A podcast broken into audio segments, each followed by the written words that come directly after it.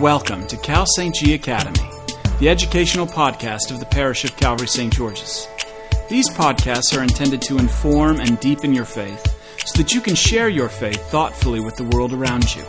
For more information about the parish, go to calvarystgeorges.org. And now, break out your Moleskine prayer journal and let's get started. The Year of the Bible is a series of Cal St. G Academy. Each episode will cover a new book of the Bible in a concise, in depth, and ultimately edifying way. These lectures are recorded live each week at Calvary Church in New York City. So, the book of Esther gives us a story of how a remarkable escape from annihilation leads Jews to celebrate a new festival, the festival of Purim. This festival was celebrated this week by our Jewish friends right across the block. It's always to be celebrated on the 14th of Adar. That's the Jewish day and month, that's Jewish calendar. They, they've been celebrating this festival for over 2,000 years. And as we'll see in this book, they're to celebrate it until they believe the Messiah comes. And for us, we believe the Messiah has come. So, again, a remarkable escape from annihilation leads to this celebration of a new festival that's not found in the Torah. The story that's contained in the book of Esther is set in Susa, which is in present day Iran. And this was one of several capitals among the Persian emperors who rotated their palace residences. Now, a major theme of the book is role reversal, or the reversal of destiny through a sudden and unexpected turn of events. What literary critics, for all you literary critics here, they call it peripety. Again, role reversal, reversal of destiny. And we see this constantly throughout the book. And I'm not going to point it out every time it happens when we get to the 100 foot view, the really detailed view of the book. But in a nutshell, we see over and over again that the Jews' enemies move from domination to downfall, while the Jews in the story go from certain doom to victory. Now, interestingly enough, the book of Esther is one of two books in the Hebrew Bible that never explicitly mention God. The other book is the Song of Solomon. And the book of Esther is a fairly secular story. In fact, a lot of scholars think that the Feast of Purim was kind of like for us Christmas. It originally maybe wasn't even a Jewish religious feast, religious feast that is, and was made into a religious feast. We talk about Christians baptizing either certain parts of culture or festivals like Christmas. Well, here it might just be that the Jews took something that was secular and made it religious. And we'll, we'll get into that a little bit more in a bit. But that said, while the text never explicitly mentions God, the coincidences, and as I mentioned, the constant reversals that drive the plot also suggest that there's a hidden hand of providence at work throughout its pages. So, here's the 1,000 foot view. And in this, we'll mention that the book has three main sections. That we are, because Esther is such a small book, we're really going to get into the story today. The first section is the story of Esther itself, or the background for the origin of the festival of Purim. And that's in chapters 1 through chapter 9 and ends around verse 20 of chapter 9. The second section, which is a really small section, is the authoritative institution of Purim for Jews of all subsequent generations. So, in that first section, we have the story itself. The second section, we see in the form of letters by Esther and Mordecai that this festival, which we're kind of focusing on different elements of the story that maybe the first celebrators of the festival did, but now this is going to be authoritative authoritative for Jews everywhere and for all time. And that's just chapter 9, verse 20 through chapter 9, verse 32. And the third and final section is an epilogue, which talks about Mordecai's relationship with the king after the story of deliverance has taken place. So, the long opening section recounts the deliverance of Jews that was initiated by Mordecai and accomplished by Esther. And the second uh, short section ends the story with their letters to establish this new festival as an annual Jewish festival. Festivals like we saw in the Torah for Jews of every generation. Now, the book's primary purpose is really to show the historical grounds for the celebration of this feast. But not just the historical grounds for it, but how it's to be celebrated. And I keep really pounding that because it seems that the festival actually may have been celebrated in one way way back in the day, and it was the focus of the celebration was changed with the book of Esther that was made scripture. Uh, so that's, we'll get into that in a second. So let's go straight into the 100 foot view, the story, the book itself. Now, in the opening verses of the first chapter, the Persian king Ahasuerus holds a lavish 180 day banquet for his court and dignitaries. And if that wasn't enough, he then puts on a seven day banquet for all the inhabitants of the city of Susa. The author of this book is presenting to us the great wealth, the pomp, the circumstance, and the diversity of the Persian Empire. Now, on the second day of that second banquet, the seven day banquet, the king, or no, not the second day, sorry, the last day of the second banquet, the king orders his queen, Queen Vashti, to display her, her beauty before all of these guests by coming before them wearing her crown and her royal robes. The problem here, though, is that Vashti refuses to be put on display like this. And feminist biblical scholars have rightly lauded her refusal to be put on display, to essentially serve as a royal sex object. So, feminist biblical scholars have really picked up on this and said that her integrity and independence are a model to women everywhere, and we agree. That said, as a result of her defiance, in male dominated per- ancient Persian culture, the king furiously removes her from her position and as, a, as an example to other women who might be emboldened to, in his words, disobey their husbands. Also, a decree follows that every man should bear rule in his own house.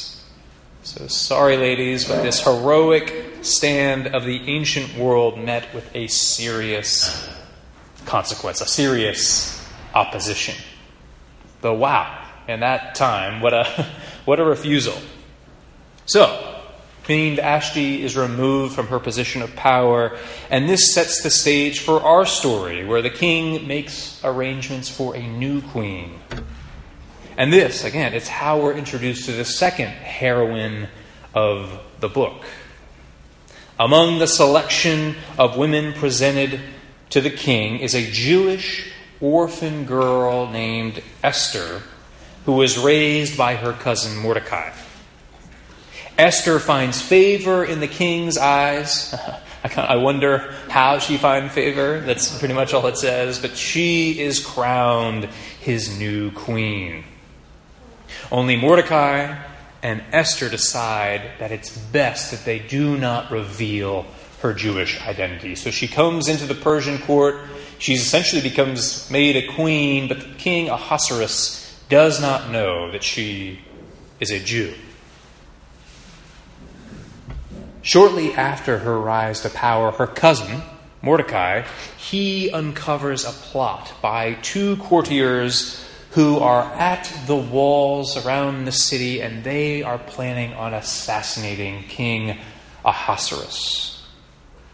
Mordecai, he notifies the authorities, and the conspirators are apprehended and hanged, and Mordecai's service is recorded in the king's journals.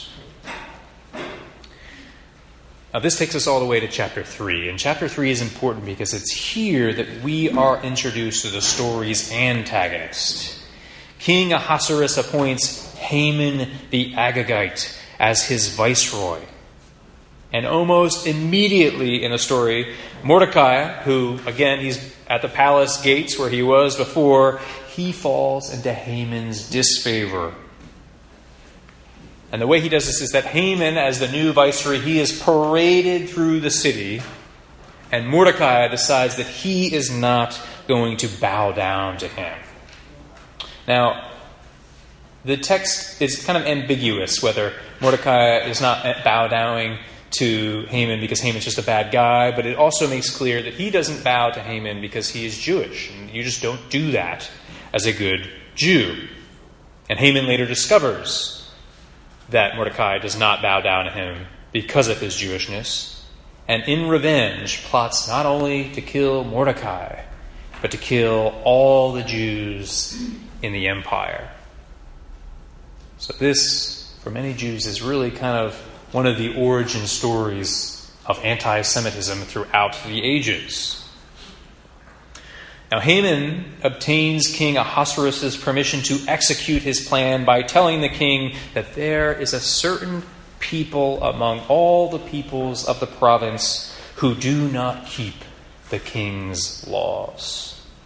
And without exactly spelling out who these people are, he suggests to the kings that it is not appropriate for them to even be tolerated the king is very suggestible at this point. He's thinking, oh, these people aren't obeying? Sure, go along with your plan. And it's kind of presented as the, the king is being somewhat gullible in all of this, or just being kind of unfocused and just he goes along. Haman has his way. So, the king agrees that all Jews should be struck down, and a royal decree is issued throughout the kingdom to slay all Jews on the 13th of the month of Adar. Again, the day every year that Jews celebrate the Feast of Purim to this day. And the text goes on to show that the way they, they came upon this date was they rolled a die, or they rolled, um, it was essentially by luck. And that's essentially what Purim means. So all Jews are going to be assassinated, killed, slaughtered on the 13th of the month of Adar. When Mordecai discovers this plan, he goes into mourning and he implores Esther to intercede with the king. And we would think, of course, Esther would do this, but understandably so, Esther is afraid to present herself to the king. And she's afraid to present herself to the king because queens don't just enter the king's chambers. The king calls the queen in. The king calls everyone in. And if you come in unbidden and unannounced, you, by law, are to be killed. It's an offense punishable by death. So she hesitates at first, but then tells Mordecai to have all the Jews of the city fast for her for three days, and she will fast those three days as well, and then she will move forward. And this is where, despite the fact that God isn't mentioned throughout the book, and despite the fact that scholars tend to view this story originally as kind of a secular Jewish story, secular, you know, not quite in our modern terms, but not explicitly religious. But at this time, right, she's calling for the Jews to to fast, which is kind of a religious thing. And two, this is when Mordecai tells her essentially that if you do not deliver us, God will provide, like he doesn't say God, but another will be provided. There's that confidence that despite the fact that there may be Jews who are killed as a result of this decree, another will rise up. And this is when she has essentially says those heroic words, if I perish. I perish. So be it, I will do it. So on the third day of the fast, she goes to the king, and instead of having her ordered killed, he stretches out his scepter to indicate that she is not to be punished. She then invites him and his viceroy Haman to a feast. And at this feast, uh, king Ahasuerus is essentially so in love with the queen that he does what we see other biblical kings or kings in the Bible do. He says that he will give her anything that she desires, up to half of the kingdom. And what she says is that essentially, come to one more feast. I will give you my request tomorrow. And she knows in her mind that she's going to make her request clear then. Now, shortly after the first feast, Haman is once again offended by Mordecai because Mordecai has a lack of reverence for him. He doesn't respect him, he doesn't bow down. At this point, Mordecai knows about Haman's decree. And Haman is just this really insecure guy who just needs to be respected and needs his power to be acknowledged. And at his wife and his courtiers' suggestion, he decides to have a gallows built on his residence, and this gallows is prepared for Mordecai. That night, so the story is just bang, bang, bang like this. That night, the king has a bout of insomnia. And being unable to sleep, he orders the court's records to be read to him. I don't know about what you do when you have insomnia, but evidently this king just wants the records read. He is reminded, as these records are read, that Mordecai had interceded on his behalf in that previous plot in his life and was never given any recognition. It was recorded, but there was no thanks. There was no nothing. As this is being read to him, as he's thinking these thoughts, just at that point, Haman comes to him and he wants to ask permission to hang Mordecai on his land. But before he can make this request, the king asks what should be done for a man that the king wishes to honor. The king doesn't tell him who, but Haman assumes it's probably me. So Haman suggests that the man be dressed in the king's royal robes and led around on the king's royal horse, while a herald calls, See how the king honors a man he wishes to reward. And to his surprise and horror, the king tells Haman that the man he wishes to honor is, in fact, Mordecai. So, yet again, another reversal. You see that theme of reversal that I talked about. After humiliatingly heralding Mordecai around the city, Haman joys Ahasuerus to attend that second banquet that Esther put on. The king once again reiterates his promise to her to grant her anything she desires, up to half of his kingdom. And it's at this point, for the very first time, Esther reveals to the king that she is Jewish, that Haman has ordered this decree to slaughter all her people, including her. And the text presents it as the king finally coming to his senses oh, yeah, I did that. And he is furious. This is the queen whom he loves. And he storms out of the room and Haman, sensing that bad things lay in store for him, he falls on his knees and he begs Esther for his life. And as he's doing this, as he's on top of her, the king comes back in the room and thinks that Haman is in fact violating her, that he is abusing her. So his furor is even worse now. And the king orders that Haman be hanged on the very gallows that he prepared for Mordecai. Another reversal. Unable to annul his previous royal decree, the king instead adds to it. And he permits Jews throughout the empire to destroy all those who would go to kill them, to oppress them. So on the 13th of Adar, Haman's ten sons and 500 other men are killed at Shushan.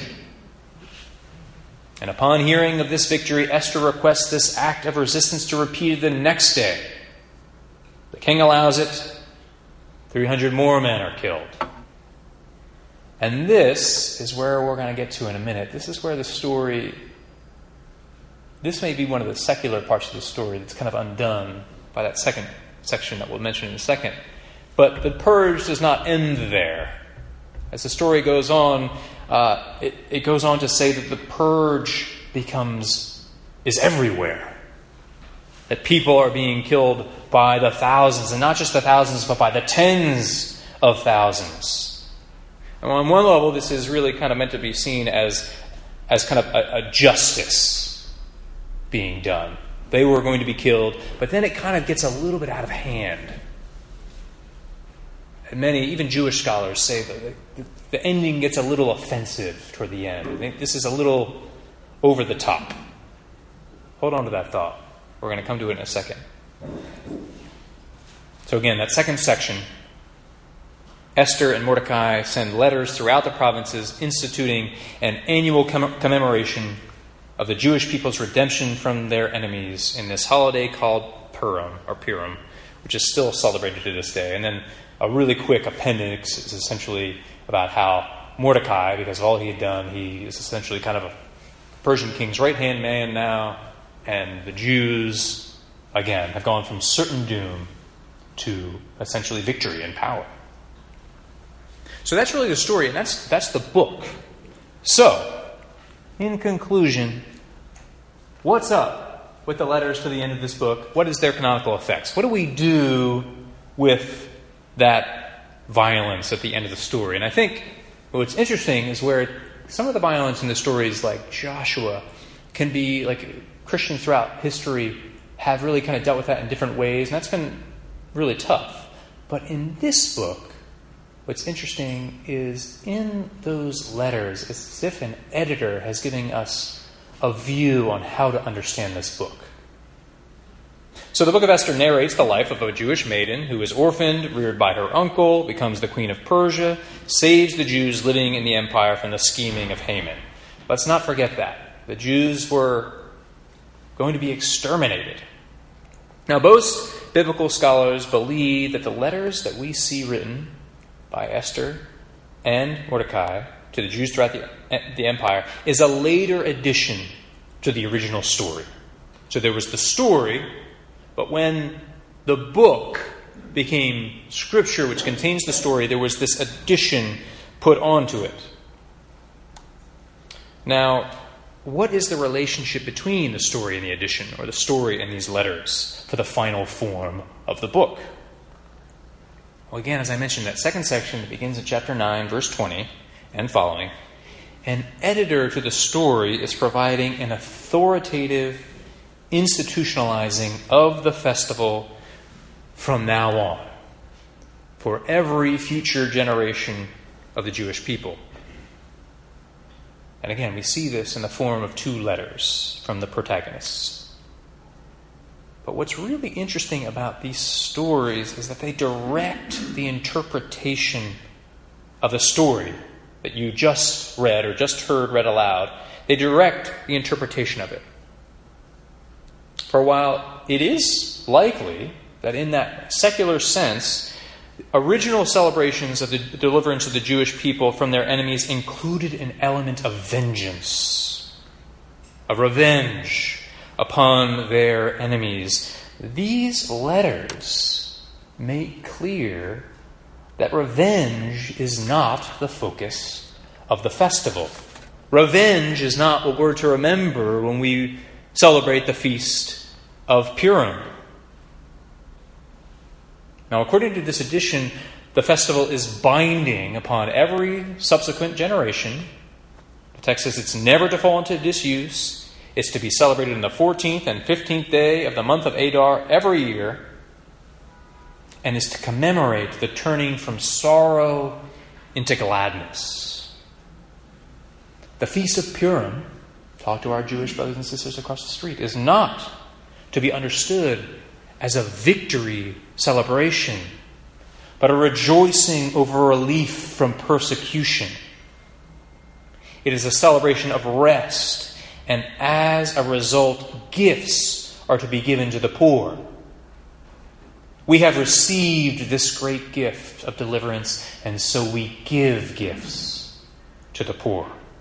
There's no element in those letters that we are to stamp out those who are against us. So, all this is to say that the book retains some of those, what you might call offensive elements of the original story, but the canonical effect of these final verses defines what the effect of the story is to be on successive generations. This is not a book about victory or the slaughter of enemies, even though there were elements of that in the original story.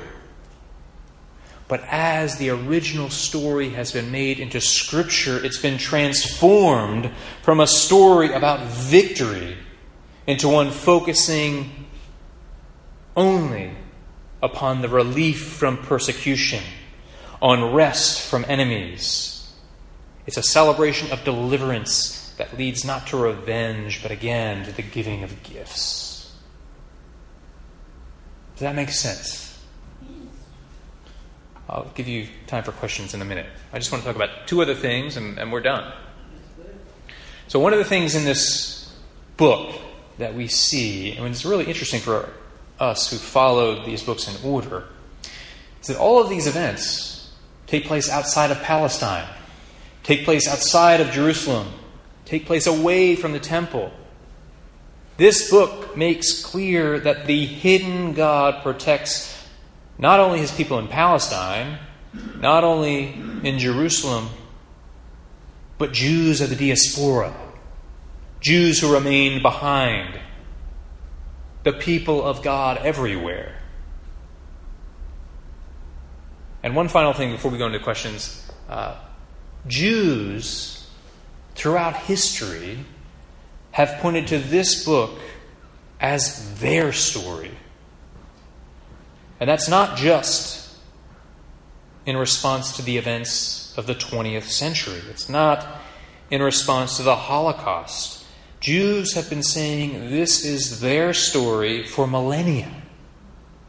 That they have encountered an intense anti Semitism throughout their existence. And I think that this is a testament to you and me who experience our own trials and tribulations, persecutions, horrors, you name it. That despite even the events of last century, despite the Holocaust, where six million Jews are killed, Jews still read this story every year. Despite everything, God is protecting his people. Despite everything, God is trustworthy. For when you read this book, and I like I almost like lost it reading it this book is almost the reverse of the events of the Holocaust. The order of the extermination of the Jewish people. And they're saved in the book of Esther. And Jews have had to reckon what does it mean that God allowed so many of us to perish with the Holocaust?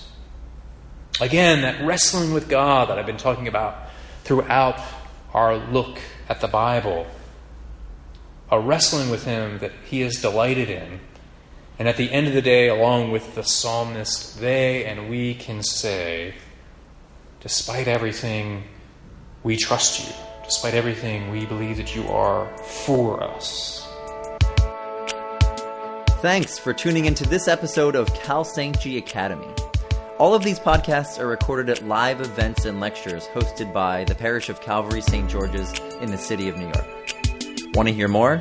Stop by the church sometime and attend one of these events live, or swing by one of our many services where we seek to rightly divide the word of truth week by week, with sermons that always point to where we end and God begins.